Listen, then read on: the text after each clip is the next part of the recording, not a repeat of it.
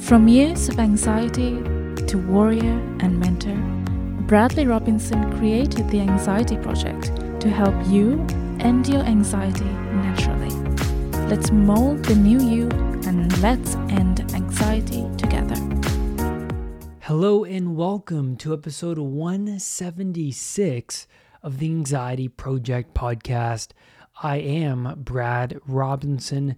Today is a Q and A episode, so I'm going over your questions, answering them in as much detail as I can.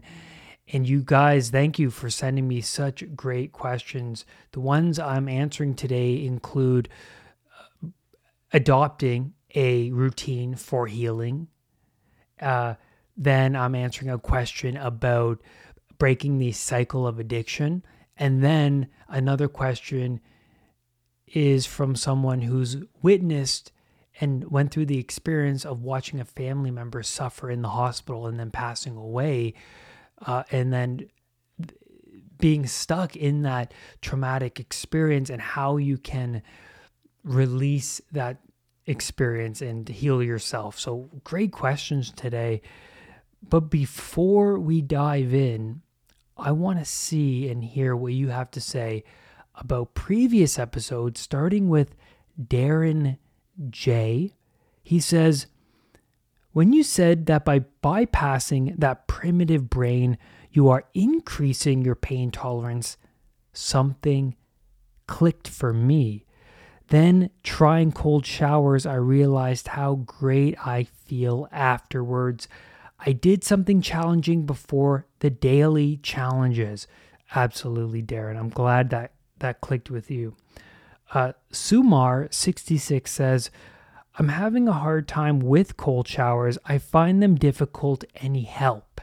Absolutely. Well, first of all, work your way up to, because, well, you know, you, you hear Wim Hof or you hear other people who take cold showers, they spend many minutes in there underneath, uh, you know, lathering themselves all the way fully under for five, ten minutes. And it can be quite daunting, right? Or, it, or it, if you are just starting out and very sensitive to this challenge, well, I would recommend that you start off small, right? In- increase the coldness over a period of time. Because think about it, you've been practicing hot showers or you've been conditioned to hot showers for your whole life, I assume. And now that you've, you're transitioning into this totally different way of, of, of being, or you can say this totally different routine in a complete and oppos- opposite direction. Well, start off by taking a hot shower, and then the second half, increasing the cold. But then also set a goal of maybe one cold shower a week, right? Because you're improving, right? At least one day of the week, you are taking that cold shower. So if you're having a hard time getting into that routine, Sumar, uh, set the goal, set the bar just a little bit higher than it is now. And, you know, write on a calendar, okay, this is the day I'm taking a cold shower. I'm going to try one day a week. And then you succeed, and what happens? You get motivated to push yourself a little bit more. The first question in this Q and A episode comes from Malika. They say, how do you create healthy routines for healing and actually follow them, especially morning and night ones? So Malika, I'm assuming that you're having difficulty following goals that you're setting for yourself right now. But also more importantly, you have to figure out what are the routines of people that are getting the results you want. So if your current patterns of behaviors aren't producing the results you want, then you need to adjust your strategies. At first, you have to copy the habits of someone else's routine, before you turn it into your own. So the habits of the person who is in the physical and mental state that you want for yourself is the way forward. So what are they doing? Are you getting the results you want now? Well, no. Okay, well, you have to adopt the routines of someone who is getting the results you want. And it's best that you, Malika, you don't create habits or a, a new routine, but you follow the routine of somebody. You have to become, you have to be the student. Set a consistent wake time. This is the first thing I recommend. So I'm going to lay out for you, Malika, what I do and copy what I do. And then you'll see eventually over time, you might not like one little thing I do, and you might make that one little thing into your own thing. But first, copy what I do. First thing, set a consistent wake time. I used to be the guy to wake up at ten thirty every day, and my sleep cycle was atrocious. And a poor sleep cycle interrupts your circadian rhythm, and this disrupts your anxiety.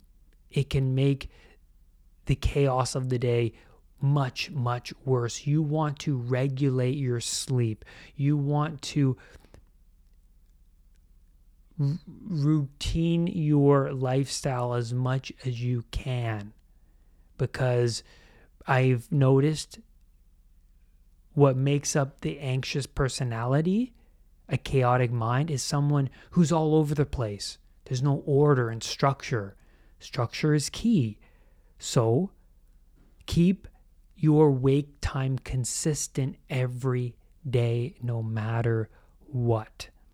And your body will adjust to it.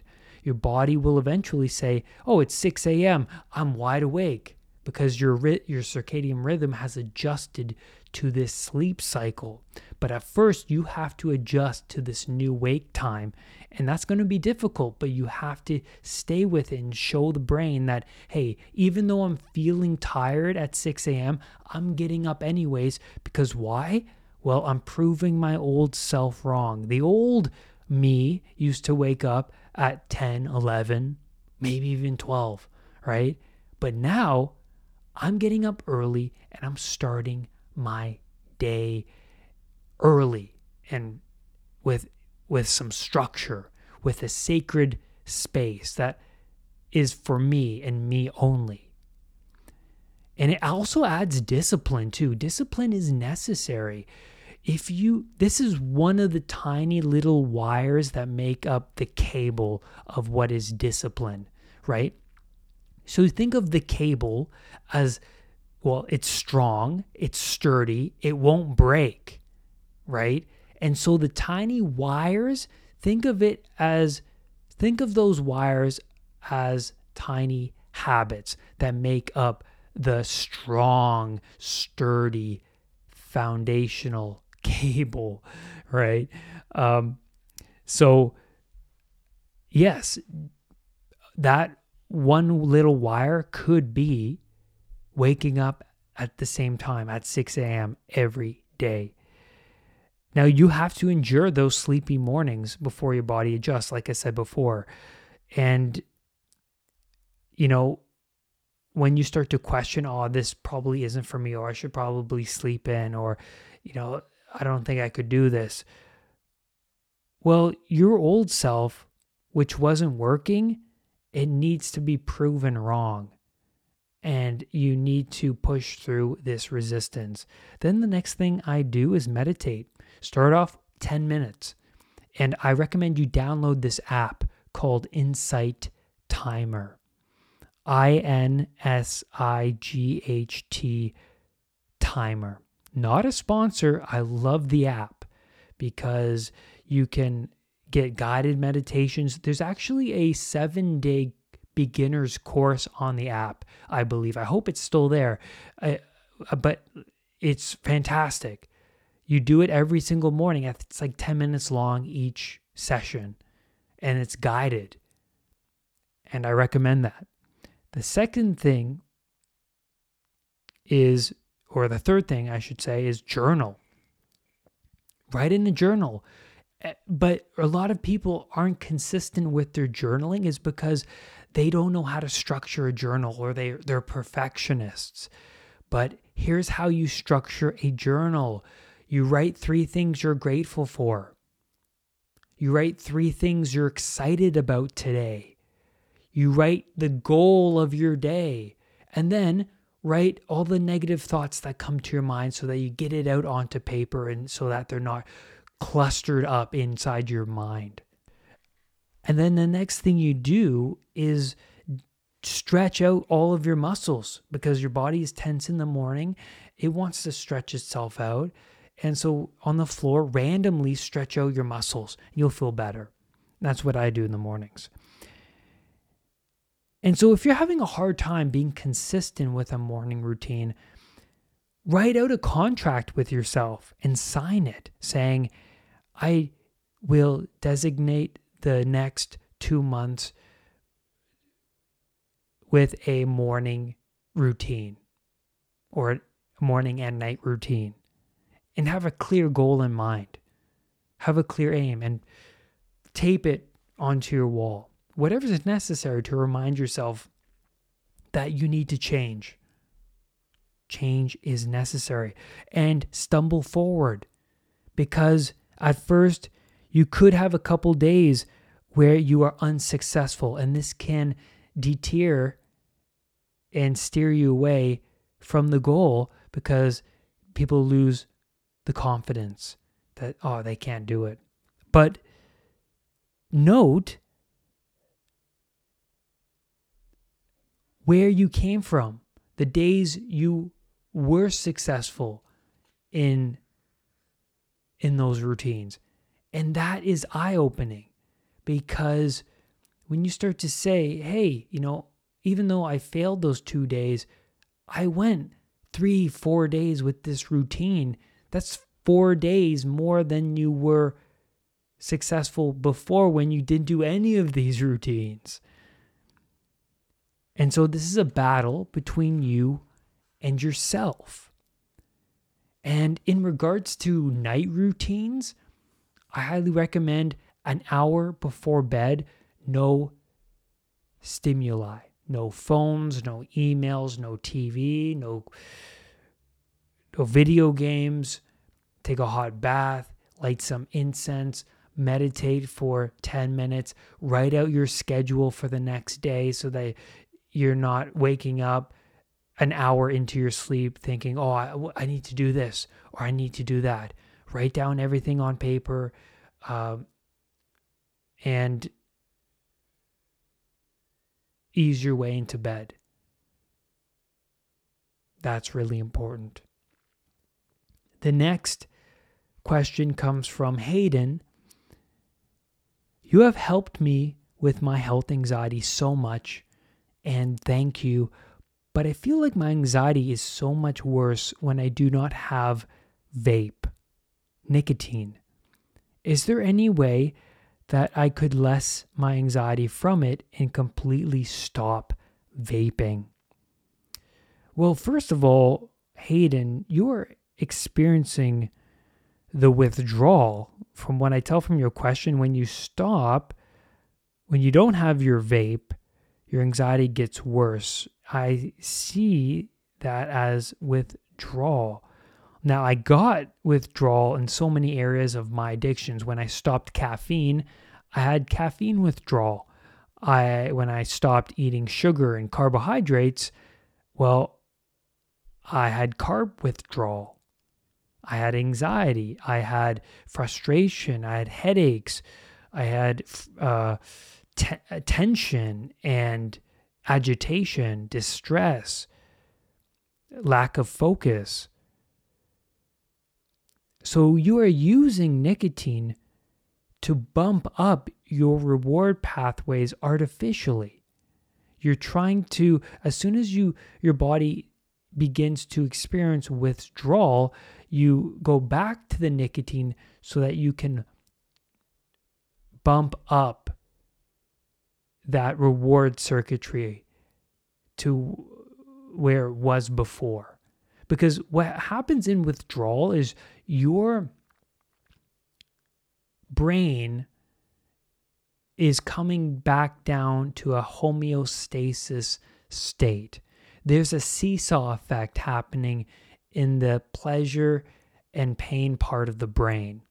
So when you take these artificial stimuli to feel good, the pleasure goes up and then the pain starts to come down. But what happens when you stop doing the substance is the pain starts to rise and the pleasure starts to come down. And when you start to feel that pain, when you start to feel that agitation, frustration, a sense of lack, what do you do? You want, you do the substance again. And then what happens? The pleasure goes back up and the pain goes back down. But we need the pain to come back up so that it reaches its homeostasis state, because that's what the brain is doing. It it's such a reward, right? Pornography, drugs, alcohol, video games, Netflix, social media. We get these artificial rewards that are so great, and because they're so great, we we get such a self-evident frustration when we stop using them. Because in all of human history, we, we haven't experienced these types of stimuli before. You know, back then, we got our reward circuits going by hunting and getting a kill and bringing it back to the tribe and feeling good that, yes, we got dinner tonight. We got food for the tribe. That felt great. And that motivated us to go and hunt again. But now we're being motivated to go back on Instagram. We're being motivated to go back onto porn or to take nicotine or the cigarette, right? And so without the pain, there's no gain. You have to go through the withdrawal to gain the homeostasis state, the balance, right? Now, I ask you, Hayden, why do you want to stop vaping? Do you not like being dependent on this substance? And you know unconsciously that it is not serving your overall health. And so attach pain to not changing and pleasure to change. So list those reasons. What happens if you don't change in the next year? If you remain dependent on nicotine, what is happening? What does that you look like? What does this new you without nicotine look like? Are you going to be healthier? How would it feel to be not dependent on this substance? Also, surrounding yourself with people who overcame addictions is quite useful, because you start to absorb their energy and that motivation increases for you to pursue through this resistance and to a- obtain that goal. If you're hanging around people who are addicted and who are dependent, I wouldn't have got over my porn addiction if I was hanging around my friends who are addicted to porn. That wouldn't have worked. What I did was I was surrounding myself with people online, podcasters, YouTubers, who overcame the addiction, and I was studying them. And by studying them, I was showing my unconscious mind, I value these people because I'm spending my time watching them. And thus, I value them. I value their personality. So uh, I want to briefly go over the cycle of addiction. There's pain, and then you use the addictive agent, And then there's the temporary anesthesia or the distraction. And then there's the consequence. And then there's the shame and guilt leading to pain and low self-esteem, which leads you back into the addictive agent. It's a vicious cycle. You're not going to stop, Hayden, without the discomfort of anxiety. It's going to be there. What can you replace vaping with? What can you replace vaping with? The brain needs to balance itself back. So shift your lifestyle choices around. Find people online that have overcome an addictive substance. And what do they look like? What do they recommend that you do? And I want you to adopt new routines, breaking patterns. And you have to essentially go through the pain of the withdrawal. That's what you have to do. You have to face that pain. It's a challenge, but it could be the greatest challenge of your life. And what I mean by that is the most rewarding, because yes, you have to face the dragon, but after you get the gold. Thank you for your question. The next question, it comes from Jade. I can't help but replay a traumatizing memory of a family member in the hospital. It brings me such sadness and heartbreak. They have passed since. Thank you, Jade, for that comment. Uh, it's not an easy thing to go through that, and I've been through that a couple times. One with my grandfather, who suffered in the hospital, and it was quite the traumatizing experience for me. Now, how I overcame that and how my clients and the people that I've studied, how they overcome this kind of trauma, is to let the emotions come back up and relive the experience to some degree. And so images creates emotions, right? Because I'm sure that you, when you are re hashing out this experience in your mind's eye, that you don't feel too good. As you said in your question, it brings out sadness and heartbreak. And it, the, the, the unconscious mind is presenting unresolved feelings to you, Jade. I'm sure you didn't know at the time when you're in the hospital how to handle all of that distress, right? It's an imprint. Your analytical mind was out to lunch, and you were just absorbing this wave after wave of negative emotion. And the fact that it's so vivid in your mind's eye is your unconscious mind telling you this thing needs to be resolved.